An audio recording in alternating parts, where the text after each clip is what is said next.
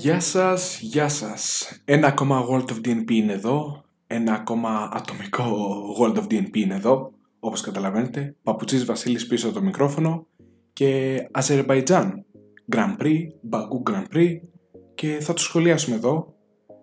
Ένα Grand Prix το οποίο είναι στο στυλ του Μονακό, δηλαδή έχει μια πίστα, ένα δόστρωμα το οποίο είναι μέσα στην πόλη αλλά ταυτόχρονα έχει και χαρακτηριστικά πιο σύγχρονων σιρκουί, έχει πολύ μεγάλη ευθεία, έχει τεχνικές στροφές, έχει σημεία για προσπεράσματα. Είχαμε δράματα, είχαμε μερικές ανατροπές, βέβαια δεν μπορούμε να πούμε ότι είχαμε και έναν εκπληκτικό αγώνα. Αλλά ας τα πάρουμε με τη σειρά. Είχαμε την Παρασκευή με τα ελεύθερα δοκιμαστικά, όπου τι είδαμε στα ελεύθερα δοκιμαστικά; Είδαμε την Ferrari να έχει πολύ ανταγωνιστικό ρυθμό, δεν το περιμέναμε είναι η αλήθεια γιατί ήταν ένα Grand Prix που όλοι λέγανε ότι περιμέναμε πάρα πολύ δυνατές της ε, Red Bull γιατί της ταιριάζει πάρα πολύ η μορφολογία της πίστας στα χαρακτηριστικά της αλλά η Ferrari με το κατάλληλο setup και την ε, πρόθεση της δύναμης της αύξησης της δύναμης του κινητήρια της έδειξε από την Παρασκευή να πιάνει πολύ ψηλές τελικές και να έχει πολύ ανταγωνιστικό ρυθμό. Απ' την άλλη είδαμε πάρα πολλά μονοθέσια όπως τις Mercedes, Ferrari, Alpine έχουν πάρα πολύ έντονο το φετινό φαινόμενο που έχουμε του porpoising, τρομερές αναπηδήσεις, να προκαλούν πονοκεφάλους όχι μόνο στους οδηγούς αλλά και στους ίδιους τους θεατές που να βλέπουν έτσι τα μονοθέσια και να λένε ότι υπάρχει θέμα με την ασφάλεια και την υγεία των πιλότων. Η αλήθεια είναι πως ε, αυτό το θέμα έχει εισαλθεί πλέον προς την FIA, την Παγκόσμια Ομοσπονδία Αθλητισμού και εξετάζουν το τι θα κάνουν. Λοιπόν, πάμε στο Σάββατο όπου είχαμε μία δεκαπετάλεπτη καθυστέρηση και αυτό οφείλεται στην Φόρμουλα 2 στον αγώνα που υπήρχε όπου προκλήθηκε ένα ατύχημα και έκανε πολλή ώρα να αποκατασταθούν οι ζημιές στην πίστα. Και έτσι είχαμε αντί για την 5 η ώρα που ήταν η καθιερωμένη ή ορισμένη καλύτερα ώρα εκκίνησης για τα qualifying είχαμε στην πραγματικότητα στις 5 και 4 τι είχαμε στο qualifying 1, το πιο ξεσημείωτο ήταν ε, ένα ακόμα τύχημα του Καναδού πιλότου του Lance Stroll που παρόλο που η Aston Martin είχε πολύ δυνατή, πολύ καλή δυναμική σε αυτή την πίστα δεν το εκμεταλλεύτηκε, προσέκρουσε μέσα στην πίστα προκαλώντας θράσματα και την ε, κόκκινη σημαία. Και όταν τελείωσε η κόκκινη σημαία έμεναν μόλις 2,5 λεπτά τι είχαμε σε αυτά τα 2,5 λεπτά, ένα τρενάκι με πάνω από 10 μονοθέσια να προσπαθούν ο ένας να περάσει τον άλλον να σημειώσει γρήγορο χρόνο. Άλλοι τα κατάφεραν, άλλοι εμπόδισαν τους αντιπάλους τους. Η FIA δεν έδωσε καμία ποινή σε αυτό το αλαλούμ και τι είχαμε μέσα από αυτό το αλαλούμ; Είχαμε τον αποκλεισμό του Μίξου Μάχερ, είχαμε τον αποκλεισμό του Lance Stroll όπως αναφέραμε από το ατύχημα, του Νιουκλικό Λατίβι, του Alexander Albon και του Kevin Magnussen που τελευταία στιγμή αποκλείστηκε από τον Βάλτερη Μπότας, ο οποίος ο Βάλτερη Μπότας δεν είχε πολύ καλό ρυθμό όλο το Σαββατοκύριακο και αυτό φάνηκε και από το Qualifying 2 όπου αποκλείστηκε ως 15ος τον πέρασε ο, ο Ανγίζιου ο οποίος γενικότερα ήταν πολύ δυνατός αυτό το τρίμερο. Ε, είχαμε τον Εστεμπάνο Κον στη 13η θέση στο Qualifying 2 και τις δύο McLaren να καταλαμβάνουν την 11η και 12η θέση δείχνοντας ότι δεν έχουν πολύ δυνατό pace μέσα στον αγώνα όχι μόνο μέσα στον αγώνα και στα qualifying του Σαββάτου, κατά τα Ε, είχαμε τον Lewis Hamilton να περνάει τελευταία στιγμή στο qualifying 3 και αυτό γιατί γενικότερα δεν έβρισκε αυτό το οποίο ήθελε μέσα στην πίστα. Κατάφερε να πάρει το πολύ μεγάλο tow, την, ε, δηλαδή το slipstream, τη μειωμένη αντίσταση του αέρα για να μπορέσει να, έχει, να σημειώσει ένα πολύ καλό χρόνο και να περάσει στο επόμενο, στην επόμενη φάση ουσιαστικά. Τώρα πάμε στο qualifying 3, αυτό που καθορίζει την pole position όπως γνωρίζουμε όλοι, όπου είχαμε τον Carlos Sainz στην πρώτη του προσπάθεια να σημειώνει το ταχύτερο γύρο σε σχέση με όλους, το ταχύτερο χρόνο, αλλά δεν κατάφερε να το μετουσιώσει σε pole position. Ίσα ίσα έκανε ένα κάκι στο δεύτερο γύρο, ενώ όλοι οι υπόλοιποι αντίπαλοι του βελτίωσαν τους χρόνους. Είχαμε τον Charles Leclerc να κάνει ένα μοναδικό γύρο, ένα απίστευτα γρήγορο γύρο και να παίρνει την ε, pole position, την έκτη σε 8 αγώνες για φέτος, εκπληκτικό νούμερο, είναι η αλήθεια. Είχαμε τον Σέρχιο Πέρεθ να παίρνει την ε, δεύτερη θέση, να συνεχίζει τα πολύ καλά qualifying τον τελευταίο καιρό και την πολύ καλή του φόρμα. είχαμε τον Max Verstappen στην ε, τρίτη θέση, είχαμε τον Russell στην πέμπτη θέση, τον Gasly στην έκτη, έβδομος ο Hamilton, όγδος ο Tsunoda, ένατος ο Sebastian Vettel και δέκατος ο Fernando Alonso.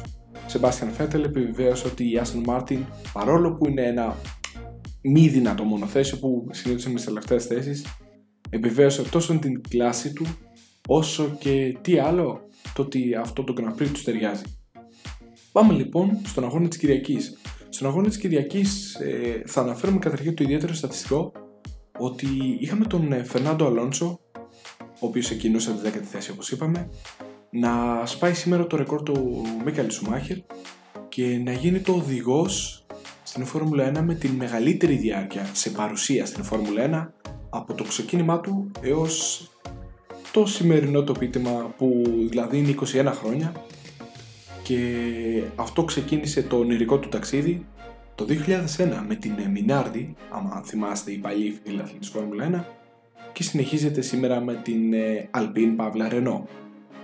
Λοιπόν, είχαμε την εκκίνηση στο Grand Prix του Μπακού όπου τι είχαμε στην εκκίνηση του Grand Prix του Μπακού είχαμε στην πρώτη στροφή του αγώνα ξεχύθηκαν τα μονοθέσια, τα κόκκινα φώτα έσβησαν και ο Σάρλ Λεκλέκ μπλόκαρε τους ε, τροχούς του, ιδίως τον μπροστά αριστερά, τον εμπρόστιο δηλαδή, και αυτό έδωσε την ευκαιρία στο Σέργιο Πέρεθ να περάσει και να πάρει την πρωτοπορία του αγώνα. Ο Λεκλέκ στη συνέχεια χρειάστηκε να μειχθεί στην επίθεση του Max Verstappen, αλλά ο οδηγός Ferrari κατάφερε να κρατήσει δεύτερη θέση. Στις πίσω θέσεις είχαμε τους οδηγούς να κρατάνε τις θέσεις τους, οι περισσότεροι εξ αυτών. Στους πρώτους γύρους ο Πέρεθ είχε σαφώς καλύτερο ρυθμό και άρχισε να ξεφεύγει. Στην πρώτη θέση, χτίζοντας μια διαφορά των 2 δευτερολέπτων. Αντιθέτω, ο Leclerc δεν μπορούσε να ξεφύγει τον Verstappen. Βέβαια, από την άλλη, παρόλο που είχε DRS ο Ολλανδός πιλότος και ενώ όλοι περιμέναμε ότι θα καταφέρει να τον ξεπεράσει εύκολα, δεν μπορούσε με τίποτα να φτάσει κοντά στο τέλος του Sector 2, ώστε στο Sector 3 να καταφέρει να ξεπεράσει τον μοναχάσκο πιλότο.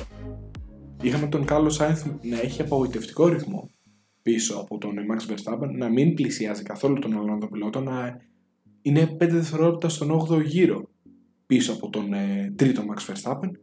Όμως από την άλλη δεν μπορούμε να προδικάσουμε ότι θα έκανε έναν κακό αγώνα. Και αυτό γιατί το λέμε, γιατί στον 8ο γύρο ο Κάρλος Σάινθ από πρόβλημα σε υδραυλικά των φρένων εγκατέλειψε τον αγώνα με κάπου στα μέσα του Sector 2 ουσιαστικά συνέβη αυτό και ακόμα μία απογοήτευση για τον Ισπανό πιλότο, τρίτο εγκατάλειψη σε 8 αγώνες και νέος πονοκέφαλος για τη Ferrari. Έτσι, οι Πέρες ε, και Verstappen εκείνη τη στιγμή σκέφτηκαν ότι θα έχουν το στρατηγικό πλεονέκτημα. Τι έγινε όμως, προκλήθηκε το αυτοκίνητο ασφαλείας στο εικονικό, το Virtual Safety Car και αυτός που το εκμεταλλεύτηκε τάχιστα και φάνηκε η Ferrari να παίζει πολύ καλά το χαρτί της, της στρατηγικής, να τον βάζει μέσα για αλλαγή ελαστικών από τα μεσαία στα σκληρά. Πλεονέκτημα έναντι των Αυστριακών. Αυστριακών εννοούμε λόγω των κατασκευαστών. Από την άλλη είχαμε τον Russell να είναι στην ε, τέταρτη θέση, ενώ ο Alonso που δεν έκανε pit stop είχε βγει πέμπτος. Και από πίσω του η Norris και Ricciardo, επίσης χωρίς pit stop. Κάσλι, ο Κον και Φέτελ έκλειναν ε, την ε, δεκάδα. Με τον Verstappen να πλησιάζει σιγά σιγά τον Πέρες, η... το ενδιαφέρον στράφηκε στον ασύρματο της Red Bull και στον τρόπο που θα επέλεγε να διαχειριστεί την μάχη των οδηγών της. Μάχη πάντως δεν είχαμε, η διαφορά εξαφανίστηκε μέσα σε έναν γύρο και ο Verstappen έφτασε πίσω από τον Πέρες που αντιμετώπιζε πολύ έντονο πρόβλημα με την φθορά των ελαστικών. Είχε πολύ μεγάλο θέμα με την πρόσφυση. Το μήνυμα που έλαβε ο Μεξικανός στον ασύρματο ήταν λακωνικό και σαφές με δύο λέξεις. No fighting. Μην παλέψεις. Δηλαδή, ο Verstappen κατάφερε στον 15ο γύρο να περάσει πολύ εύκολα στην πρωτοπορία του αγώνα μετά το τέλος ευθείας εκείνης τερματισμού. Πιο πίσω ο Leclerc ήταν σε μια διαφορετική στρατηγική και μείωνε πολύ γρήγορα την διαφορά από τους τάφου. Ο οδηγός Ferrari σε εκείνο το σημείο ήταν πάρα πολύ πιο γρήγορος και φάνηκε να εκτελεί την σωστή στρατηγική. Βέβαια, ίσως χρειαζόταν να σταματήσει και δεύτερη φορά. Δεν ξέρουμε ανάλογα με την φθορά των ελαστικών, ενώ η Red Bull πήγαινε στρατηγική ενός πίτσο. Δεν μπορούμε όμως να προβλέψουμε το τι θα γινόταν και αυτό γιατί το λέμε γιατί για έναν ακόμα αγώνα, για έναν τρίτο συνεχόμενο αγώνα, η Ferrari έχισε την καρδάλα με το γάλα. Τι εννοούμε; Είχαμε στην Ισπανία την εγκατάλειψη του Leclerc ενώ ήταν πρώτος, λίγο μετά τα μέσα του αγώνα. Είχαμε την πανελευθερία στρατηγική στο Μονακό από την Ferrari που να χάνει μέσα από τα χέρια της τη νίκη και από τους δύο τους πιλότους. Και τι έγινε τώρα στο Πακού, από το πουθενά, στον 20ο γύρο και εκεί που ο Leclerc φαινόταν ότι είχε το προβάδισμα του αγώνα, ο κινητήρες Ferrari έσπασε. Δεν έχουμε μάθει ακριβώς ποιο ήταν το σημείο το οποίο έσπασε, δηλαδή αν η Ferrari είχε πρόβλημα στο turbo στον επόμενο αγώνα θα δεχτεί ποινή. Και είναι πάρα πολύ σημαντικό αυτό, από τον, από τον ένα το αγώνα να δέχεται ποινή σε σύνολο 21 αγώνα. Είναι τρομακτικό αυτό για τη Ferrari. Το θέμα είναι ότι έχει φορέσει ήδη τα κομμάτια του δεύτερου κινητήριου Ferrari και βρίσκεται πολύ κοντά στις ποινές. Και αυτό θα έχει ως αποτέλεσμα ένα πολύ μεγάλο στρατηγικό πλεονέκτημα για τη Red Bull. Τέλος πάντων, ο αγώνας του Leclerc καταστράφηκε, ολοκληρώθηκε καλύτερα, με ένα διπλό DNF για τη Ferrari και γενικότερα στο Μαρανέλο πλέον έχουν γεμίσει σκιές, μαύρα συνέφα, καθώς βλέπουν από εκεί που το ξεκίνημα της χρονιάς να ήταν ονειρικό, να σκέφτονται τι θα γίνει στη συνέχεια. Πώς θα συνεχίσει το πρωτάθλημα, διότι αυτή τη στιγμή πλέον η Ferrari έχει ξεκάθαρα τεράστια προβλήματα και για τη μάχη των οδηγών αλλά και των κατασκευαστών και από αξιοπιστία και από στρατηγική.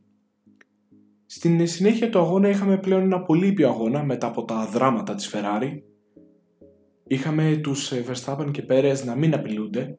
Είχαμε βέβαια τον Πέρες ε, στα δύο pit stop στα οποία προχώρησε να κάνει δύο πολύ κακά pit stop να του κάνουν η μηχανική της ε, Red Bull συν ότι δεν είχε καθόλου καλό stint ουσιαστικά με τη μεσαία γόμα δεν μπορούσε να απειλήσει ποτέ τον Max Verstappen. Ο George Russell ήταν ο κύριος σταθερός για άλλη μια φορά όπως λένε και οι Άγγλοι Mr. Consistency, ήταν τρίτος, podium και φάνηκε για ακόμα μία φορά να επιβεβαιώνει αυτό το οποίο έχει κάνει μόνο αυτός ως τώρα στην ε, Φόρμουλα 1 για φέτος να έχει πλασαρίσματα στον αγώνα από την πέμπτη θέση και πάνω για όλους τους αγώνες και είναι ο μόνος ο οποίος τα έχει καταφέρει. Εκείνη τη στιγμή βρισκόταν κάπου κατά τα μέσα του αγώνα στην τέταρτη θέση ο Pierre Gasly ο οποίος ήταν μπροστά από τον Χάμιλτον, όπου ο Χάμιλτον για έναν ακόμα αγώνα έδειχνε ότι δεν μπορούσε να ακολουθήσει τον ρυθμό του Ράσελ. Ο Χάμιλτον βέβαια παραπονιόταν πάρα πολύ συχνά στα Team Radio ότι είχε πάρα πολύ έντονο το θέμα του porpoising, δηλαδή τις αναπηδείς που, που έχουν προκληθεί από το ground effect και αυτό το δημιουργούσε πάρα πολύ μεγάλο πρόβλημα στην πλάτη του και στον αφιένα του. Τι είχαμε στην πραγματικότητα, μια βόλτα στο πάρκο. Μια βόλτα στο πάρκο του Μπακού όπου γενικότερα ό,τι συνέβαινε πίσω δεν ενοχλούσε καθόλου τις Red Bull. Ίσα ίσα βλέπαμε τις, ε, τα μονοθέσια τα οποία είχαν κινητήρα Ferrari να εγκαταλείπουν τον αγώνα.